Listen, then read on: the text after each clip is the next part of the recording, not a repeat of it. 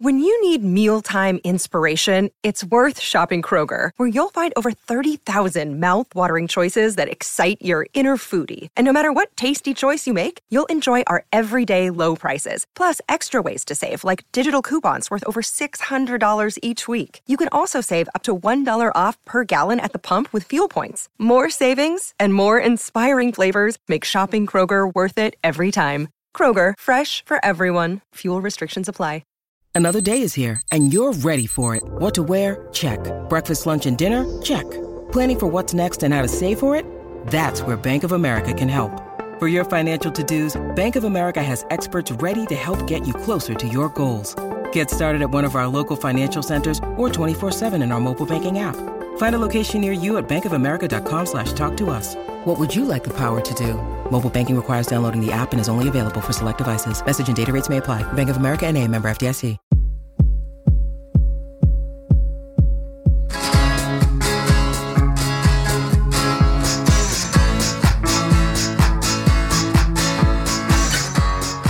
Hey, Holly. Hello, Dave. How are you doing today on the What Difference Does It Make podcast? I am doing great today. It's another uh, musical day. No, it's a Rocktober day. So happy Rocktober again to you. Happy Rocktober to you too. We got to keep this up. Rocktober rocks. Yeah. This is a nice treat because we have Jude Cole, who, uh, as you will soon hear, has a banjo sitting in his lap as we start our talk. So um, he's going to fiddle around on that. I don't know if you remember Jude Cole. Do you remember Jude Cole? I absolutely do. Yes, I was a fan. I think he has a really, I, I always felt he had a really nice, almost like the Blue-Eyed Soul kind of thing. You know, I first heard him in, I think it was in the late eighties. Yeah, actually in uh, nineteen ninety, he had a top ten hit with Baby It's Tonight, which sounds so nineties. I, I loved it. I le- went back and when I was listening to it, like, oh, great time. Like the mid, like rock in the early nineties, just before grunge started, it was it was kind of leaning that way, but it was poppy and rock. And this, this is kind of what Jude was all about. Super catchy. And by the way, if you go back and look at some photos, I believe he might have had a mullet. I'm sure he did. So yeah, he had a, a number of hits, uh, as as I mentioned, Baby It's Tonight, Start the Car. He moves on to other things. Yeah. He moves on to other music-related ventures. Now he's back to recording, and he's got new. He's got two new records. He's got a new record of originals, Coup de Main, and his uh, covers album, which is called Coolerator, based off the C'est La Vie song by Chuck Berry. Not just cover songs, they're all cover songs from the fifties. Talking with Jude, it's great to hear someone who pivots when he needs to, who is not afraid to get kicked in the pants and uh, pick himself up and start anew. So it's a, it's a wonderful story that we hear. You'll find outtakes from this interview with Jude on our YouTube channel, so check it out. Indeed. We have new episodes every Friday, so please subscribe. If it's your first time listening, welcome to it. Let's get into it right now. This is Jude Cole on the What Difference Does It Make podcast. It says J. Cole. Oh, it does say J. Cole. Look at that. Hello? Hello. Hello. J. Cole. Oh, look how cool you look. How hey. are you two? We're good. Well, I have a banjo lesson at eleven thirty, but I asked him to push it back, and I haven't heard back from him yet. But it's okay. I, we can, if we go a little more than a half an hour, it's fine. But uh... banjo tuning, I hear, is a bitch. How is how does it go with you? You know, it's really double hard for me because I got, uh, I was diagnosed with cochlear meniere's uh, a few years ago, and I had lost about ninety-eight percent of the hearing in my right ear. It sounded like a seashell. And so the, the normalest tasks, like going to a restaurant, was unbearable, and, pl- and playing music was impossible. And so um, I went on this water pill, and I was on it for quite some time, and then I did, you know, massive doses of prednisone, and my hearing came back. And so I'm really careful with it now. But tuning a banjo is hard because of this uh, this resonator. You know, it's, uh, it, it gets kind of glassy, you know, metallic. So I can come close, you know, the best I can. But uh, you know, it is what it is. Well, how good are you on that thing now? If you're just taking lessons. Well, I'm getting better. You know, I don't have my picks on, but. Uh,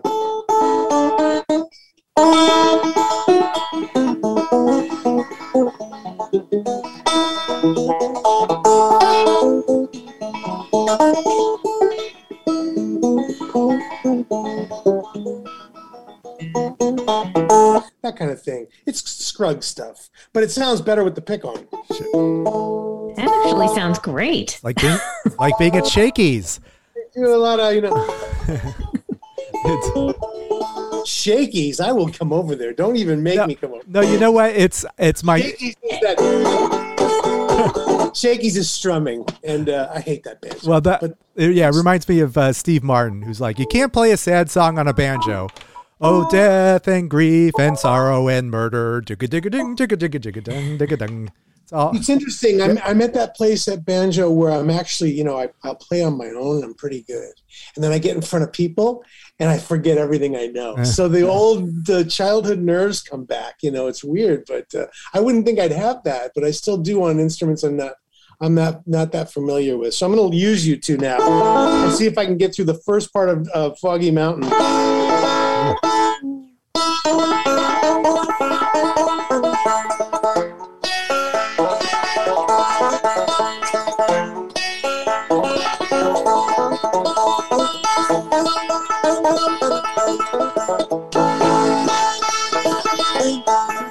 Ah, see, I mess up, and I don't do that alone. I, I get through it flawlessly alone. And then when I'm when I when I play in front of people, I I become a complete novice. So. That was absolutely worth the price of admission. So, okay, I have to ask because I, as a non-musician, a music lover, but a non-musician, how are there any similarities? Was it easier for you to learn if you play guitar? Yes and no. I mean, I'm used to finger picking. I've, uh, I've been finger picking the guitar since about nineteen eighty-two. Uh, so that comes pretty natural. The only problem is it's like saying, can you write left-handed? Well, you know how to write right-handed, so you are familiar with the process, but it is literally Japanese. So the picking style is counterintuitive to what you would normally do on a guitar. So the rolls on a banjo are, are, are just a different beast. So it took me a while. I started playing in two thousand sixteen, and I, and I very much in guitar fashion, like a year and a half, because I hit this hump where it was just like, you know what, I'm never going to be any good at this. And then like last, I don't know, about seven months ago, I picked it up again because I thought I, I had gone too far to forget everything I had learned. And uh, I'm over the hump now, so I'm, I'm, I'm learning more. It's a fun, yeah, it's a fun thing to pick up a new instrument later in life and yeah. learn. So I think- and learning Foggy Mountain Breakdown is like Lady of Spain for the accordion. If you don't learn Foggy Mountain Breakdown, then you're not a banjo player until you master that. that that's exactly right.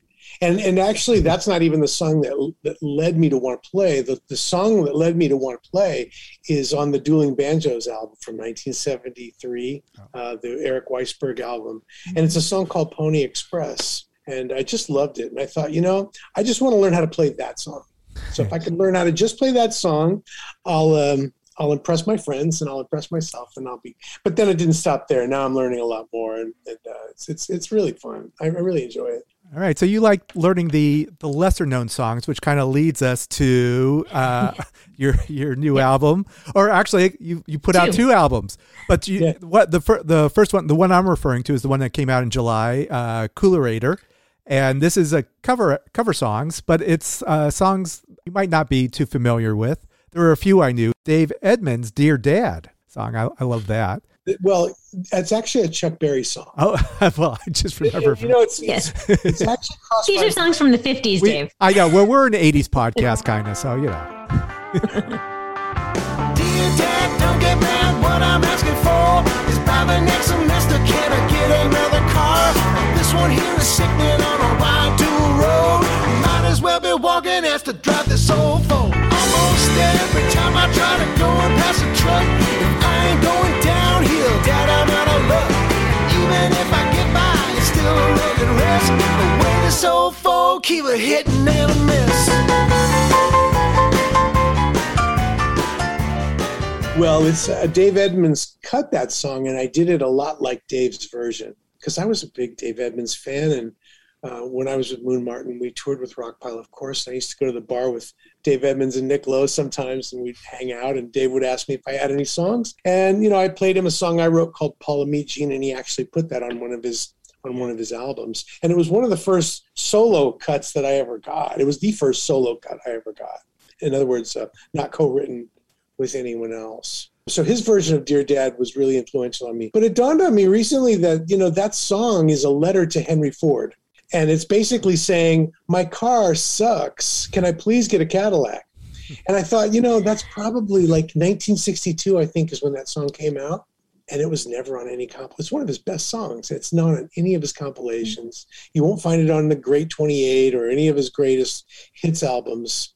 And so I have a feeling, you know, Ford didn't take too kindly to it at the time.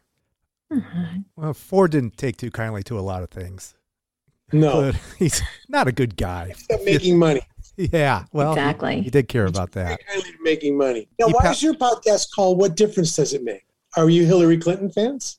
I don't even yes, know. Is that what she said? Is she? What difference at this point does it make? Uh, the Libyan uh, situation. Oh no! This was the Smiths song. This... We were because we're an eighties based podcast. Okay, and it's also our our, our theory on life as well. You know, are you Morrissey fans?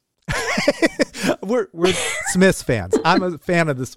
I'm a bigger fan of the Smiths than. Wait, no. Why why are you afraid to say you like Morrissey? Well, Morrissey is kind of like uh, Henry Ford in a way. He's uh, an angry young man. Yeah, well, an angry yeah, young. yeah. He shares a few opinions. Uh, he's tough to uh, to embrace at times. He's a hot topic, right? He's he's a uh, you know he, he he's outspoken. Exactly, he is outspoken. We'll take Johnny Morrow for.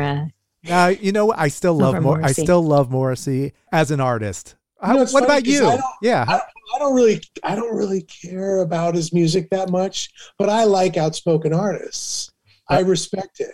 We don't have enough of it. Well, what about like uh, Eric Clapton or Van Morrison? Can you uh, uh, can you tolerate that? What they're going uh, through? Yeah. Ted Nugent. Ted Nugent. I don't care for his music, and I don't like the, I don't like his style or his approach. But I can agree with on, on many things that he says. If you just take the, if you take the bravado and hyperbole out of it, and you just read what he says. Well, you can't really argue that hunting in Michigan, without it, these animals die of starvation and are miserable deaths. So it's not like, you know, you're not doing the planet any harm by hunting these animals. Um, he's a he's a real advocate for that. And I, it's just that his style is a little offensive. I understand that to, to people who come from the city. And there's a real separation in life now amongst like city people and rural people, and uh it's it's kind of, you know, for somebody like me who came from a, you know, small town of like twelve hundred people, it's kind of sad to see that happen.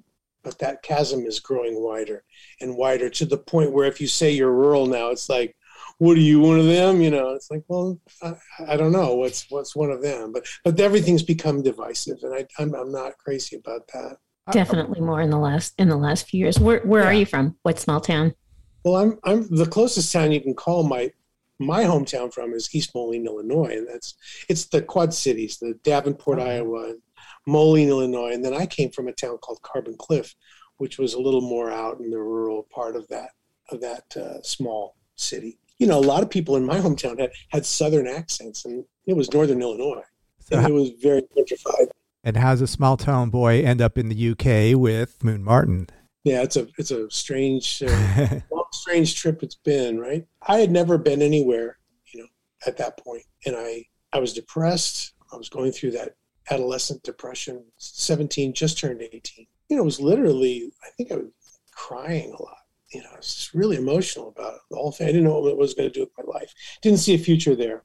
I got a Rand McNally roadmap, and um, you know, in those days, like the road maps were, the cities were highlighted in yellow. And I just wanted to find the biggest spot of yellow that I could, because I was such from such a country town that uh, I wanted to see the city. And it was either New York or L A. L A was warm.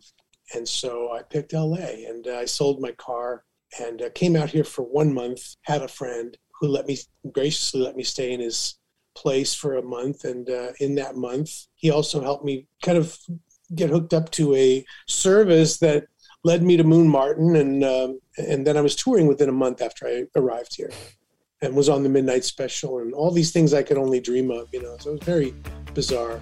Well, come on, operator, get me rolling on my line. Well, she know what I need. Crazy.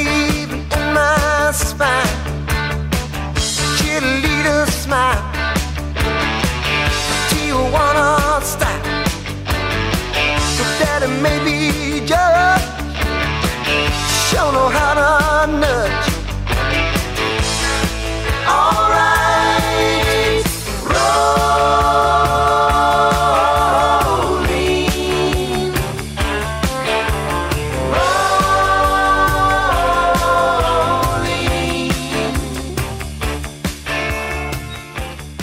rolling. Learning all about Jude Cole and his wonderful new albums Coup de Main and Coolerator, and we will learn more after the break.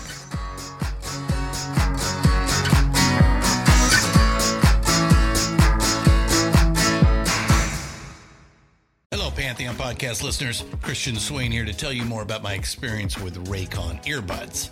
Our family now has three pairs of Raycon earbuds around the house, and my wife just grabbed a pair of the Headphone Pros to replace some headphones from a company that was double the price. And yes, she loves them. Now, if you haven't pulled the trigger on a pair of Raycons, or even if you have, but you're in the market for another pair because they're just that good, well, now is the time to check them out, because they just launched their upgraded model of the best-selling everyday earbuds. With Raycon's upgraded everyday earbuds, now you also get active noise cancellation, ergonomic design, and multi-point connectivity that lets you pair with two devices at once. New quick charge function, three customizable sound styles plus awareness mode. Available in a variety of vibrant new colors to complement any and all skin tones. I even have a pair of earbuds in a cool green color. I have tried just about every earbud known to humankind, and these Raycons are fantastic.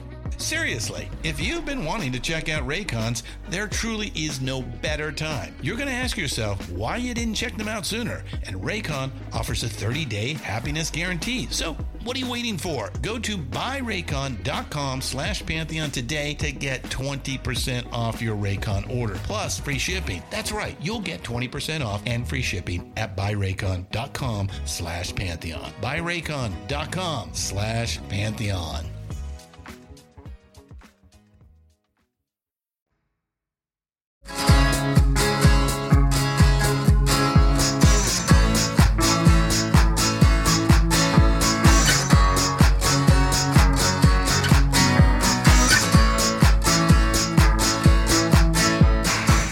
Welcome back to the What Difference Does It Make podcast, and our guest today, Jude Cole. I, I feel it feels like you must be leaving a little bit out of that out, story.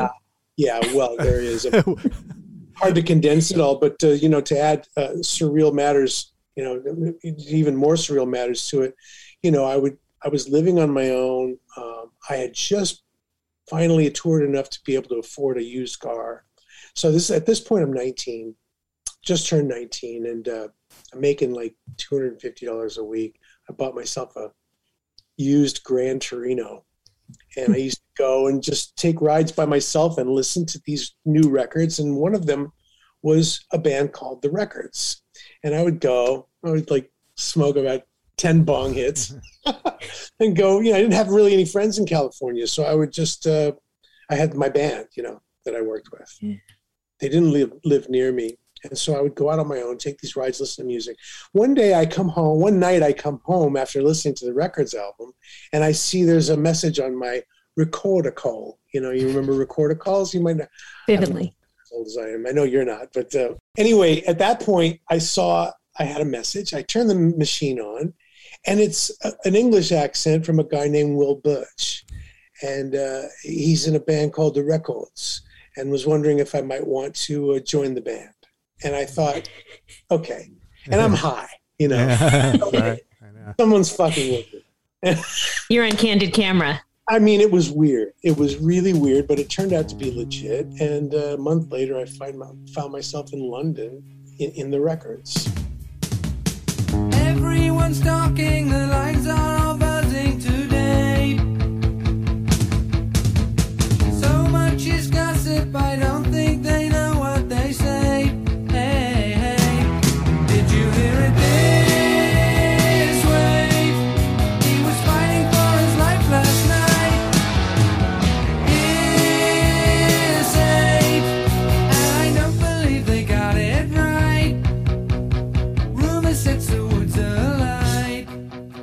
I know. That's amazing. So big. I mean, you're so obviously you're familiar with Starry Eyes, and they say, "Can you play that song?" And you're you're like, "Of course, I can play Starry Eyes." But how? Yeah. So I mean, you were familiar with them. How were they familiar with you? Did you ever find out that story, or who referred them? I did that because uh, Moon's producer Craig Leon was producing their new album, and he was the one who uh, they weren't real happy with their current guitar player Hugh Gower, who who did a very masterful job, I have to say, but the personalities, I think, clashed, and um, they wanted someone that they were, you know, could get along with better on the bus. And that has a lot to do with being in a band, you know. Yeah. You good on, and I got along with them famously well, so we we just, and it was it it was sorry to see it go. I was sorry to see it go. About a year and some change later, it became really evident that it wasn't it wasn't going to work. The record wasn't selling, and uh, they had lost funding for touring, and they had, you know, their deal was in jeopardy, and so forth. And it was very sad uh, to have to leave the band, but they wanted me to move to England indefinitely, and I, I wasn't willing to do that. Could not do that. I mean, these are valuable lessons you learn, especially when later in life you become a manager. Like, okay, here's what we got. Here's some here's some rules that uh, we want to live by, and I'm, that and a thousand more. Yeah, I mean, yeah, I exactly. Always, yeah. I always told Lifehouse, you know, I'm a good manager for you, not because I'm so smart, because I just made so many mistakes that I can prevent you from making them, and I did. I did prevent them from making quite a lot of of. Uh, financial errors and so on and so forth. How did that transition come about? Like, what was it in you that said, I I, I can do this. I, I, I want to do this. Well, you've heard of Tony Robbins, right? Yeah. It's yep. like, like an infomercial now. It was about nineteen ninety-seven. Grunge had obviously taken over, and I was no part of any sort of hair band, metal band. I was never a part of anything, really. I was always a square peg. But I, and you, if you kind of didn't do either the Dave Matthews thing or the grunge thing or whatever was going on in the nineties, I really didn't, wasn't a huge fan of any of it. And I realized it was going to be very hard for me to get re-signed. I have two kids and a wife, and I had to support them. And I just started to really doubt my ability to be able to do it musically. And then so I'm depressed one night, and I'm kind of like, you know, the walls are caving in. My manager had died, and all these kind of dominoes were falling, and I just, I needed kind of a way out. And I was watching that infomercial. It was about three in the morning, and I'm up in the, mor- you know, middle of the night pacing, you know. It's right around the time where Princess Di had died, and I saw this Tony Robbins commercial with he and Lisa Gibbons. And I'm like, man, that guy looks really fucking happy. I'd like to be that happy for one day right now. If I could be happy for one day and look like that, I'll buy this thing. So I spent the three or four hundred bucks to get the C Ds. And it's interesting, you know, it was a silly thing, but I was really, you know, what uh, Rick Rubin says, you know, be be coachable. And I always thought that was really good advice, because so many Americans aren't coachable anymore. Everybody's a know-it-all. And I think at that point I was so humble and and just like willing to to take anything that could mean like paying a mortgage and making sure that I had food on the table, that I was very coachable. And the Tony Robbins thing was really interesting because he made me kind of look at some beliefs that I had had from instilled from maybe being a, you know, Catholic, old beliefs about money. Uh, he had me look at all the other possible skills I had, which I wasn't even thinking of, because I was thinking like, how am I going to make it as a singer and a player? But I, I, he, it kind of dawned on me that all these artists had asked me in the past if I would manage them for some strange reason. And so I started to take that seriously. And I had met a young female through a songwriter friend in Nashville. Her name was Pat Bunch. Uh, she gave me a videotape of a young girl named Lindsay Pagano, who was thirteen. I got her signed to Warner Brothers. And Ron Aniello was producing a band called, well, what became Lifehouse. They were called Bliss at the time. Um, and I got them signed to DreamWorks.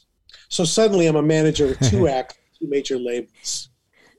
The next thing I know, Mo Austin brings me into his office, and, he's, and, he's, and he, when he realizes that I'm not going to relinquish the management post, uh, as they so often try to do with, you know, wannabe managers. They'll get the young punk in, and they'll make a better deal with the artist through him, and then they'll get a real manager, in place. And so that's what they tried to do to me. And when they realized I wasn't going anywhere, he tried to get me a partner, and I, I became partners with Irving Azoff. So all of this crazy stuff was, I have a lot of beginner's luck in a lot of ways in, on that front. And uh, I, I learned a lot from Irving. Irving is a very, very smart, uh, smart guy. He was very connected, just a wonderful chess player at it all. And I learned a lot from him. Uh, but then, you know, a few years later, Kiefer Sutherland, who, uh, you know, a dear friend of mine for many years, we started a studio together. So uh, I, I, I had left Azoff because I, I was didn't want to do the the drive. Well, I lived in Calabasas. Irving's offices were in Westwood, and then Kiefer in my new studio was in East L A. That drive was I did yeah. it for a couple of months until I finally said I can't do it anymore, and I went on my own. And I've been on my own ever since. I think that was like two thousand four. That's pretty fortuitous to get connected to Irving Azoff like that, you know, because I would think you could learn, however you end up, you learn a lot. Well, you'll find when you have something hot, everyone becomes right. your best friend. No, no, no disrespect to Irving. He was very good to me. But you'll find that everybody wants you when you have something hot. And nobody wants you when you don't. And the business is really as simple as that. If I could give anybody, you know, any sort of quick, quick study take on it, it's like, get something hot until you start knocking on doors. Like, don't knock on doors with nothing. I mean, the scenario sounded almost like Almost Famous, except Almost Famous came out in two thousand. So you're your little the, uh, with the, the manager, right? Yeah, like the the you were the starter manager that they were trying to get rid of, uh, yeah. and I bet of course the experience. I'm sure it was like, no, this is I am not I'm not leaving this. I know exactly what I what I want, oh, and what, they, what they, the band wants. They did a whole production, yeah. To get, you know, okay, so here I'll tell you this little story, and I don't think Ron will mind me telling this. Ron and I were partners at first. Ron Aniello, the producer. So we had agreed to manage uh, Jason Wade and whatever band he developed. It was, like I said, it was Bliss at the time. We had agreed to manage them together. So DreamWorks, being as savvy as they are, did the deal with us. Clive Davis wanted to fly me to New York on his own plane and all this other stuff. I said, no, I'm going with Lenny and Mo and Michael. They were who I knew and loved, and uh, and, and I gave this act to them. But once this deal was signed, they called me into a meeting. And it was all the heads of all the departments. And they started drilling Ron and I. They called us into a meeting. They drilled us on things they knew we didn't know. And Ron started getting red and sweaty. And I started getting pissed because I'm like, you know, they, they were just bringing up all kinds of elevated topics that they knew we were new managers. And they, they were really putting the heat on us. And all I said was, you know, I don't have the answer for that yet, but I'll find out in twenty-four hours. Right. And in the parking lot after that meeting, Ron said, hey, man, I'm out. I said, what? He goes, I'm out, dude. I can't, I can't do that. I can't do this kind of thing. So he knew right away he wasn't, uh, he wasn't minded in that way. He wanted to do creative stuff only. And I was really kind of tired of the creative thing. I had done years of it, and I was ready to have a more stable life at home. So I said, well, I'm hanging on and I'm doing it. And uh, that was twenty-two years ago. Hang by a moment, man. You took that song to heart and to number one. It was a pit bull move, and I, it, it was ballsy, but I knew what they were trying to do. And it wasn't as vicious as much as it was kind of their M O. All, yeah. all record companies' M Os are that. They get the young manager to get the band signed, and then they get their buddies in. But that's great. I mean, that's that's what you want in a manager. That's, you know, it's like, who's tough is who's tough and can figure out the answer. And it's like, no matter how tough it gets, uh, I'm going to be there for you. I'll figure out the, I don't know the answer. I'll get it though for you. You need a manager. What you really want is the fifth member. Yeah. yeah. You really want that fifth member. You want somebody who takes things personally, but not to the point where, you know, he acts irrationally. He or she acts irrationally. You just, but you do want somebody that feels so closely to it that, and in my case with, with, with Jason Wade, I mean, it really did become, I uh, was a, a fifth member and really his partner for since the beginning. Was your manager that way when you were in the early nineties? And did you feel like uh, he was he was also a member of your band? Well, I started out with a young uh, manager. His name was Dennis Pregnolato from South Africa. And he was a very, very kind and, and good guy. I really, really liked him. And he was my friend. And I know that um, he tried, but I think he was a little more versed in television than he was in record company politics. And my first record on Warner Brothers came out, and it just didn't even make a dent. And I thought, man, I'm going to lose my deal if I don't if I don't find some relationships here. And um, I left him, and I found Ed Leffler. Ed Leffler managed Van Halen. Yeah. And he was an old manager. He was a, a guy that was very networked in for many years. I think he was a tour manager for the Beatles. Yeah. He had managed the Carpenters and Sweet and Sammy Hagar for years, and then Van Halen. So he was very, uh, he had a lot of relationships, but he had a huge ego. And he was the kind of guy who's like, I'll take care of it. And he would go in, and he was the guy, you know, the old days you would hear about managers turning desks over in record company presidents' offices and things. He was one of those guys. And he would scream at the top of his lungs. And at the end of the day, you know, you don't know whether you got what you wanted or whether you got them pacifying that loud manager and then kind of screwing him on the back end. Uh, so I learned both from, you know, Irving had a style very similar, but he wasn't a loudmouth. He was just such a powerful guy that he'd basically go in and make threats, and and they would do what he wanted, you know. Don Henley said he, he may be Satan, but he's our Satan. Well, yeah, and, and, and I've seen Irving work, and like a, a person can call and make a threat on him, and he's got his phone, and in five phone calls, he's got them, he's got them maxed out. I mean, he can literally do that. He's that powerful. I used to tell my assistant, because she would say like, well, you know what Irving would do, and I'd have to say, you know what? I have to realize I'm not Irving, and I'm not going to send that kind of a bluff. I'm not going to bl- be able to bluff people that I am. So I had to come up with a different style. And mine, you know, mine worked for me. I was a little bit of an imposter. I don't think I'm an organic manager. I don't think that's really my calling. I'm an artist. As an artist, I, I began to notice that so many artists lived hand to mouth. And so many of the executives had homes with swimming pools and, and cars and families. And I, I started to become envious. Like, I saw the Eric Claptons doing extremely well, but there were so many more artists that were not doing that. And uh, after my first album experience, I thought, wow, you know, I'm a lot closer to that other side of the, uh, the spectrum. I don't know how long I could keep up the successful side. Uh, the, the radio hits were so hard to come by. The touring was so relentless that I think I did. I daydreamed about having more of a, a sane job. And I think mm-hmm. management really did help me in that regard for a long time. So that was twenty-two years ago. Yeah. And now with COVID, everything's slowed down. Uh, and I found time to kind of go, what was I up to anyway? yeah. and yeah. so I, you know, the, the, that's the Coolerator record and the Coup de Main record. And I was so interested in both of them, obviously, but Coolerator, first of all, I love the name. Thank Chuck. you. Chuck Berry, we can thank for that. Did you have a Coolerator? Yeah. yeah. Why would you, you, you wouldn't have a Coolerator. You wouldn't even know what that is. The only reason I know what it is is from the from the song uh, "C'est La Vie, C'est the Old Folks." Goes to show you never can tell. The mm-hmm. Chuck Berry, he says "Coolerator" in that song. Yeah, that's the from, from the lyric. But did you have a thing for fifties music? Did you? I mean, is that? Did you have a passion for it? Did you? I know I read that you you did this over time. That it was a this was sort of a passion project, but fifties music. Yeah, it was a real second. It was almost like a past life experience for me. The first tour I did with Moon Martin. The first time we went to New York City, so this would be nineteen seventy-eight. Now, I knew of the American Graffiti album, and I knew some of the classic fifties songs.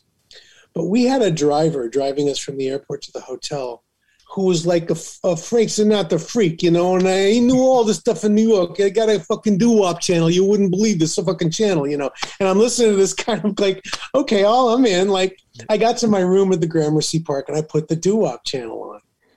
And I'm looking out the window at the fire escapes and uh, and the New York scenery, and this doo-wop music was like uh, something. I, I it was the band was going out that night to dinner, and I told them like, I'm in. I'm sorry, I'm going to stay in. I was having too good of a time by myself, just listening to this music and then recalling this life I might have had, you know, because it felt so familiar to me. And ever since then, I've just been infatuated with the doo-wop music, especially the slow stuff. So consequently, that's that's pretty much what I did uh, on this record. I don't think I did any fast, I didn't do any of that stuff. But uh, I did, uh, you know, the the song Desiree was always a favorite. And, and I tried quite a few more that didn't make the record too. I had to I had to kind of cherry pick the ones that sounded more. That'll be the sequel. In the right place, you know. Some of them just didn't sound right. Yeah, you did do one. My favorite was the Flamingos. I Only Have Eyes for You. I, I, I think that's one of the greatest songs of all time. Just uh, it really product- is. Yeah, it's just a gorgeous song. And I tried to do it really more as a sycophant kind of fan, you know, like a, just a fanboy. Yeah. Um, I wasn't trying to reinvent the wheel there. Art Garfunkel already did a pretty good job of that. I like his version. Mm-hmm. I wanted to do one that was a little more true to the Flamingos version, just to see if I could. And it's so funny, like little things I had to pick up along the way, like shibop shibop, shibop shibop. It was late. Yeah. And if it wasn't late, yeah, it didn't feel right. So it took me some goes, you know, to, to kind of get that shibop shibop thing down. And then uh, as we were mixing it, it still didn't feel there. And the engineer was kind of astute enough to listen to the original version, and whatever he did, he, he he panned it left and right and realized, oh my God, they're using reverb only on one side. The other side's bone dry. And now nobody Either. really does that in mixing. Um, but we tried it, and it's like, oh, you know, the angels started singing at that point. Like once the reverb was just on the one side, it was like this parallax of, of perfection. My love must be a kind of blind love. I can't see anyone but you. Shibop, shibop. Shibop, shibop.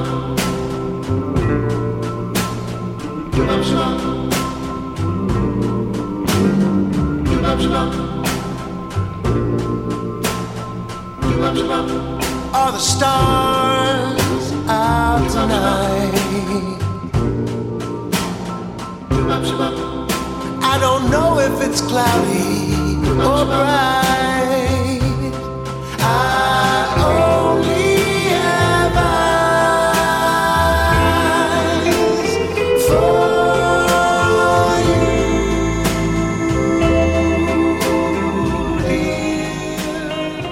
you. But yeah, that was the days of only what, like four track or two track. You know, they had, you had to kind of probably go back in time and figure out that, you know, how did the Flamingos do this? How was this recorded? Well, like, you know, it's like the Beatles or something, you know? Well, it is like the Beatles, because when they re- originally did the Flamingos, it was only mono. You remember the yeah. stereo wasn't yet. So, so with, they would have one side with reverb on it, because if they did both sides, it was too reverberated yeah. by the time you, you, you bounced it to mono, and, uh, or not bounced it to mono. It was in mono. Right. So they, but they only had two tracks. So one track would have the verb. So then later, when they made the stereo versions, then you heard that only one side had the reverb. Yeah. Uh, but it, they really mixed for A M radio back then. It was so cool. We had a great channel here in L A um, on A M. It was twelve sixty K-Surf. And they changed it to classical. And I was so bummed, because I thought, man, this is like, you were able to go back in time and listen to the songs of that era on the yeah. on A M, yeah, of, uh, on A M radio, and they took it away. Fucking knuckleheads, I could kill them. I think uh, future career might be uh, you could be a program director. No, at, for no. A, no, no, okay, not in a million years. I don't bring it back. The Jack Nicholson line in one of those movies: I, "I'd rather stick needles in my eyes." Yeah. I gotcha. All right. So speaking of which, what, uh, the songwriting process, you're writing songs for the first time in twenty years, maybe, or how did, why did you uh, start doing this? Uh, I never stopped writing. Okay. Most of the Lifehouse singles were uh, Jason and me writing together. Of course, when I produced three of their records, I wrote a lot of their songs with them, and, and I wrote a lot on my own. Lindsay Pagano, when I got her signed, uh, I wrote all of the songs on her record. Uh, I, and I, I wrote with all the artists I, most of the artists I produced along the way, Mozella and some others, but uh, I never stopped writing. My main focus was in management, and so I kind of kept the blinders on there. But uh, I don't know, you know, like I really wanted to see if I still sounded any good. Mm. You know, I think that was more important to me than anything, was like, can I still even do this? You know, when you're on the road and you're playing all the time, your voice gets really strong. Uh, your, your ability with guitar is second nature. You don't have to think about it. And I found myself from years of management going like, ooh, I, I got to think about this. And, and my voice is very raspy, and it's not as you know, strong as it once was. So I didn't know what it would sound like, but I, I was really happy with the outcome of both records. Obviously I put them out. So you haven't lost it. Is that, is that where you recorded in your, are you in a studio now, or are you in, in, uh, or is this just a practice room where you're sitting right now? I have a studio on, on my property, and I, I just kind of walk to work now. And I did do some of it here. I did uh, some of it in, uh, I, I shared a, uh, rented a room from Chris Lord-Alge in his studio, Can-Am. Some of it was done there a few years back, and then I'll, I'll work wherever. But uh, the main thing for Coolerator was to use a similar process as they did back in those days, so that you could sound, you know, I really wanted it to sound authentically kind of fifties and sixties. So I, I, that was a little trickier. And one of the benefits of working from home is apparently you've got some talented neighbors who uh, who can help out on production. I did, yeah. Pat Leonard, uh, Pat would just happen to call me up one day when I was here doing my walkthrough. I just bought this property up in the canyon. And he said, well, do you mind if I come and see it? Because I'm kind of looking for a place. And he came and he liked it so much he bought the place next door. So we were neighbors for the last seven years. Now, he recently just moved, I think, to the East Coast. But uh, he would walk down here with his synthesizer and just, you know, put his parts on. And he's like a play date. Just yeah, bringing his yeah. toys over. It was a play date. And uh, he's so talented that, you know, all I had to tell him was like, I'm just kind of going for this Adam Hart Mother kind of thing. Like, it's, you know, had a song kind of like a Neil Young meets Pink Floyd thing. And he brought his Nord keyboard down and, and just layer after layer, it, it started to really come to life as I had envisioned it. Wonderful musician. Summer sun is sinking. I don't know where you are. I don't know what I'm thinking. But I'm only sitting in a cafe, driving in your car. I don't know what I'm feeling, but I'm only far away.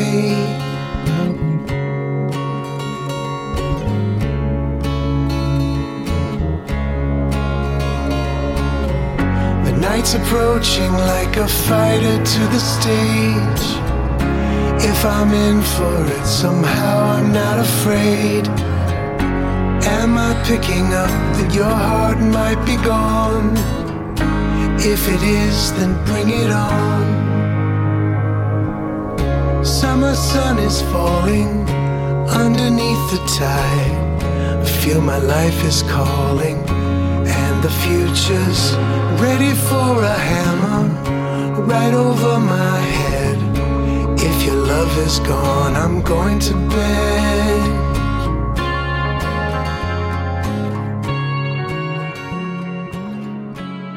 It seems uh, charmed that you would, that the way these things fell into place and the way it came together.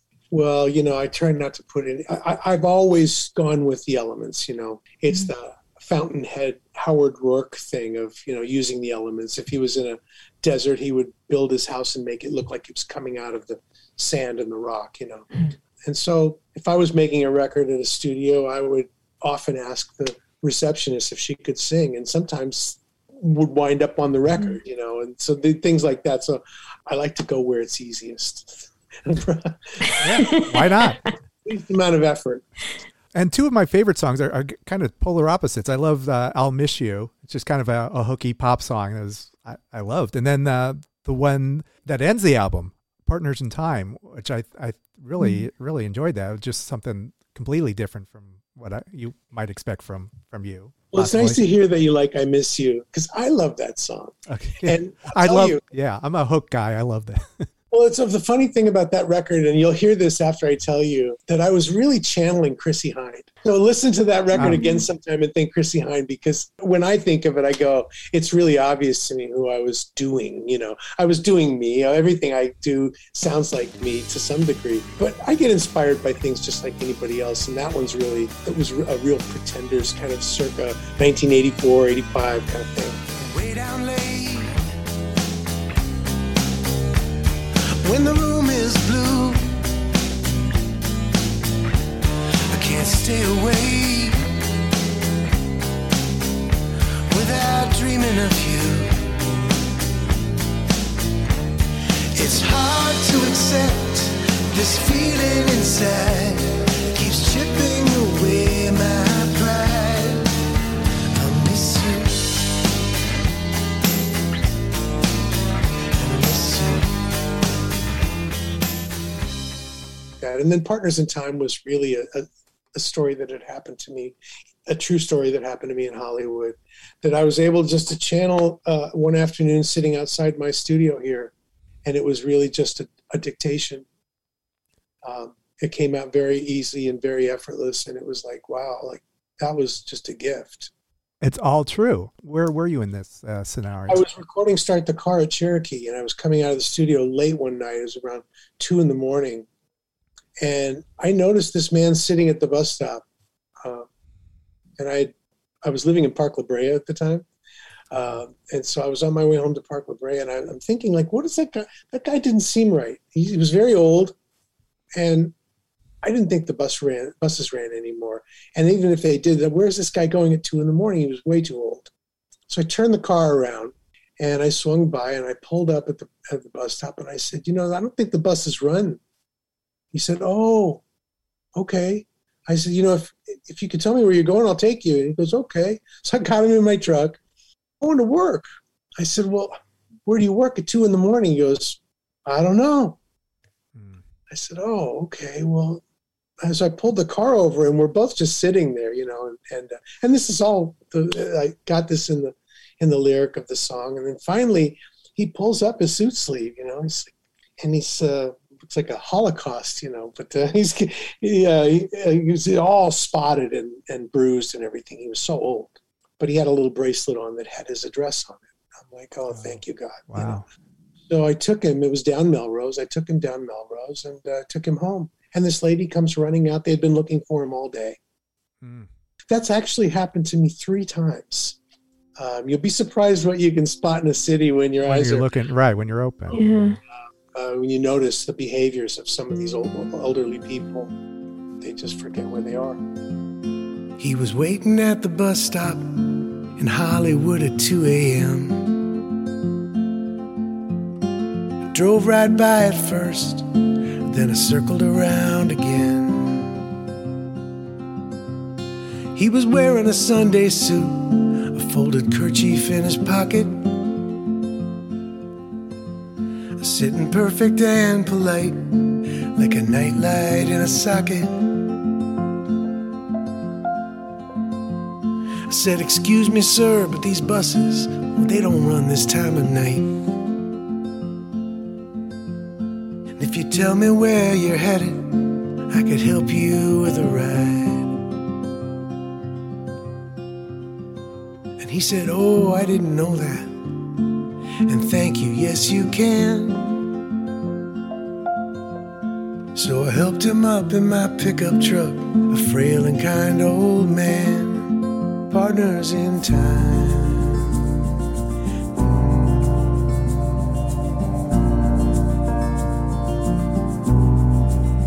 Partners in Time. It's a really great song. I, um, Thank you. Uh, yeah. The song meant a lot to me after I finished it. I think I had gotten kind of emotional after I finished it because it was like, wow, like as a songwriter, you know, the, I, I automatically am thinking like, what other experiences have I got? Yeah, right.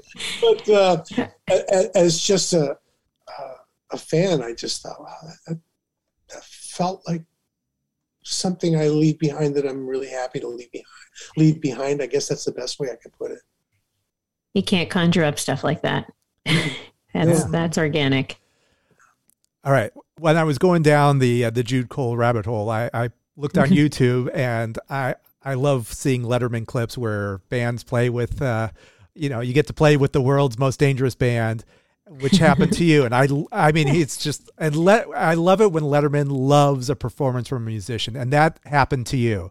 So can you kind of touch on that? Because I'm, I just, uh, it was a great, it was great performance. You had the horns, you had Paul Schaefer and, and, you know, Anton Fig and Will Lee. It was, um, I mean, was it as amazing as it looked? those things are always a bit of a blur. Yeah. I went to New York. I was in my hotel room. And and this is honestly is the thing I hated about being a solo artist the most. I hated how I might look.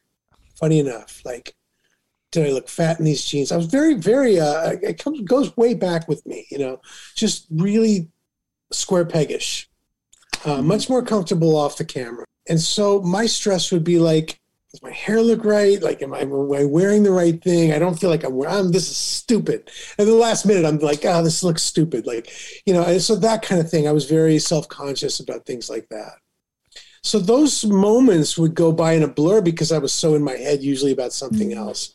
And then obviously, like, when it's time to play, then then every all the lights turn off and I'm just, I'm focused on the song. And so I, I knew how to get through it. Um, and the band, obviously, with um, Anton and like th- that whole band was great. You know, they, they were really easy to pick it up. I rehearsed with them, I think, maybe two times. Yeah. And uh, then we played it live. That was easy. Our next guest is a talented musician. And get ready, this is a great song, ladies and gentlemen. And, I, and my promise to you is my holiday gift to you folks, it's going to blow the roof off this dump. Uh, he will be performing the uh, title song from his uh, most recent album. It's uh, called Right Here. It's uh, right here. And it's called Start the Car. Ladies and gentlemen, please welcome Jude Cole. Jude!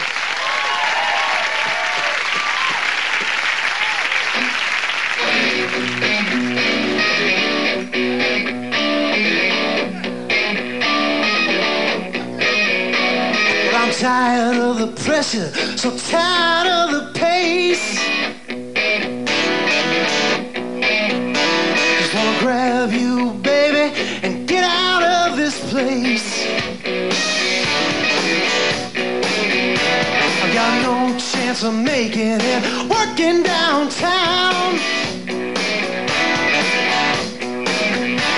Just walking slow and talking low, tired of going down, down, down. Start the car, we gotta move. This ain't no living, oh, this ain't no groove. It's been a long, hard road, so come on, baby, let's drive it home. Start the car. Do you ever look back at it and remember your feelings, but see it differently afterwards? Well, I remember like when I did Leno, um, they did a, a pre-interview with me and I was pretty funny. Um, and then when I got on the show, I wasn't funny at all. And I tried to tell a couple of the more humorous things on my, and it didn't really, it fell flat, you know, because I think I was a little nervous.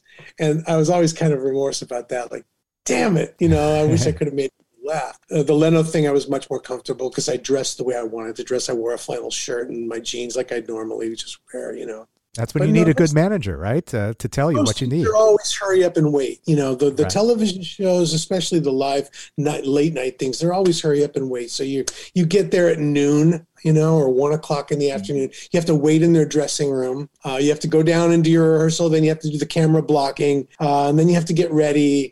Meanwhile, you've eaten like four bagels and cream cheese and, you know, M and M's and donuts and everything else. And you're like, oh, I'm ready to go to bed now, you know. uh, so you, usually those things are like a loss of a day. I didn't really enjoy them very much. But it's there forever now. I mean, you know, thanks to you two. Yeah, after the fact, yes. Yeah. Did you have a moment with Letterman?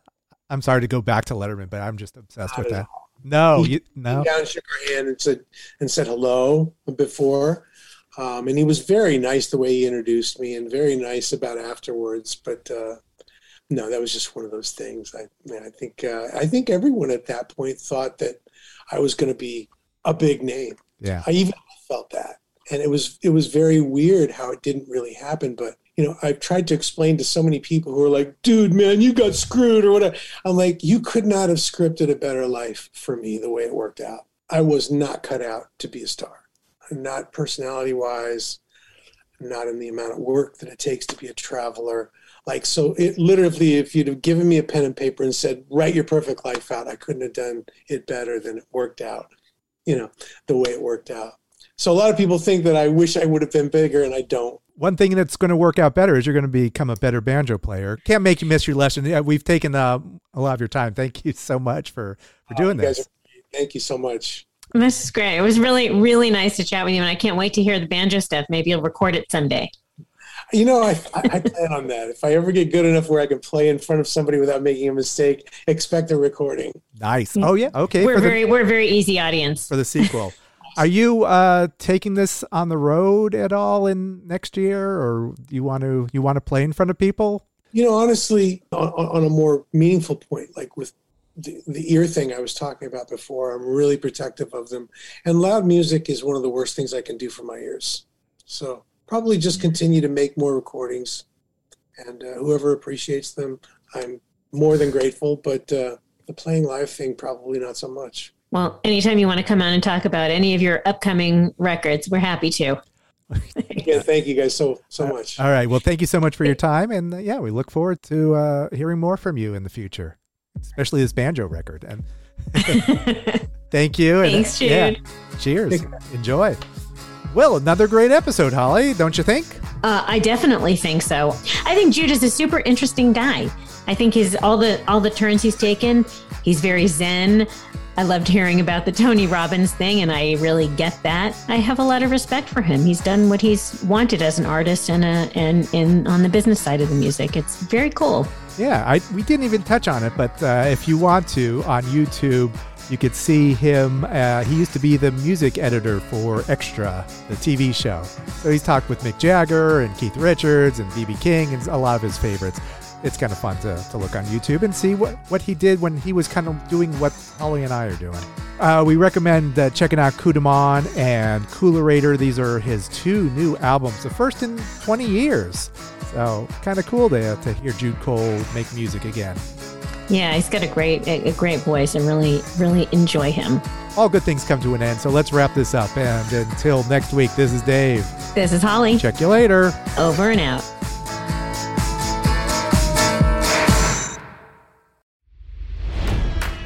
It's N F L draft season, and that means it's time to start thinking about fantasy football. fantasy points dot com features industry-leading experts and prognosticators using proprietary hand-charted data to help you score more fantasy points. fantasy points dot com is the place to go for whatever kind of fantasy football you play. Whether you play fantasy football, daily fantasy sports, or do a little bit of everything, Fantasy Points has the meticulously researched content to guide you to victory. And why wait for the fall? Fantasy Points also covers the new spring football league, the U F L. Join the guru, John Hansen, Scott Barrett, Joe Dolan, and other massive names in the fantasy football universe with an exclusive offer. Use code Pantheon for fifteen percent off any Fantasy Points package, including the all-in package, with access to every article, tool, and data nugget that Fantasy Points has to offer. That's fantasy points dot com and code Pantheon for fifteen percent off at Fantasy Points. fantasy points dot com. Code Pantheon. Score more fantasy points.